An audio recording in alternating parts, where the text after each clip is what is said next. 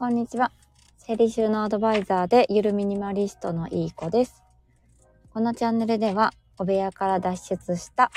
して、ゆるミニマリストになったら、毎月の生活費がマイナス10万円以上減って、穏やかに暮らしてる私のお話をしていきたいと思ってます。今日のテーマは、ときめくか、ときめかないかの話をしようと思います。くあのときめくかときめかないかでいるいらないを直感で判断してあの物の整理をしましょうっていう片付け方法があるんですけどもこれってこうゆるミニマリストだったりとかこう物が少ない生活が心地いい人には合ってるんじゃないかなっていう私の仮説のもと。ちょっと今日はおすすめしてみようかなと思います。まあそうですね。ゆるミニマリストとかミニマリスト、物が少ない生活してる方って、結構ズボラで、めんどくさがり屋で片付けるのが苦手だからミニマリストになったとかっていう方も結構多いんですよね。そうで、私もそうなんですけど、そのめんどくさがり屋の人って、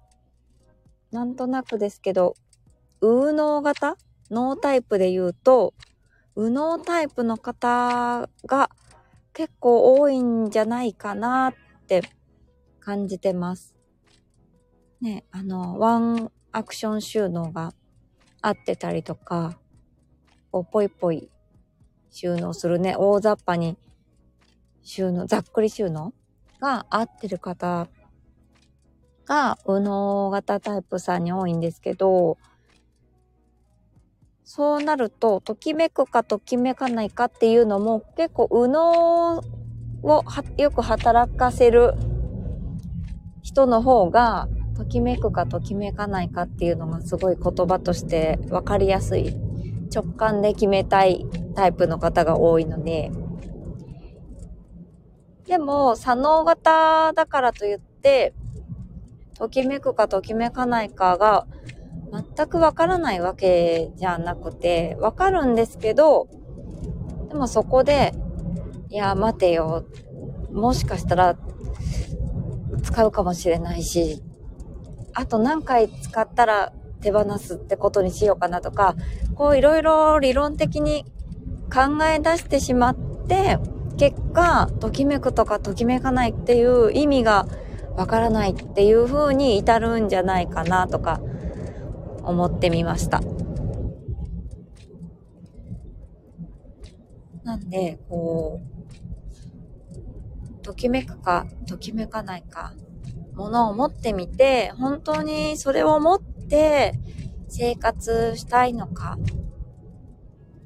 っていうのを考えてみると、まあ、使ってるんだけど気に入ってはないなとか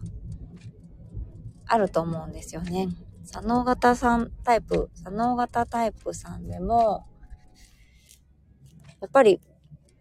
見た目の美しさとか、どういうものがいいとか、完全になんかこう、使いやすければいいっていう方もまあもちろんいるとは思うんですけど、片付けしていく上でやっぱり視覚の情報っていうのも、あの重要になってくるので、ね、カラフルなものをいっぱい持ってるよりは、色を統一して、テーマカラー決めて、ものを持っていた方が、視覚的にもスッキリするし、情報も色の情報っていうのがやかましくなくなるので、ね、色は抑えた方が良かったりとか、デザイン性とかもなんとなくですけど統一はすると、やっぱり片付いて見えるっていうところで、左脳型タイプの方も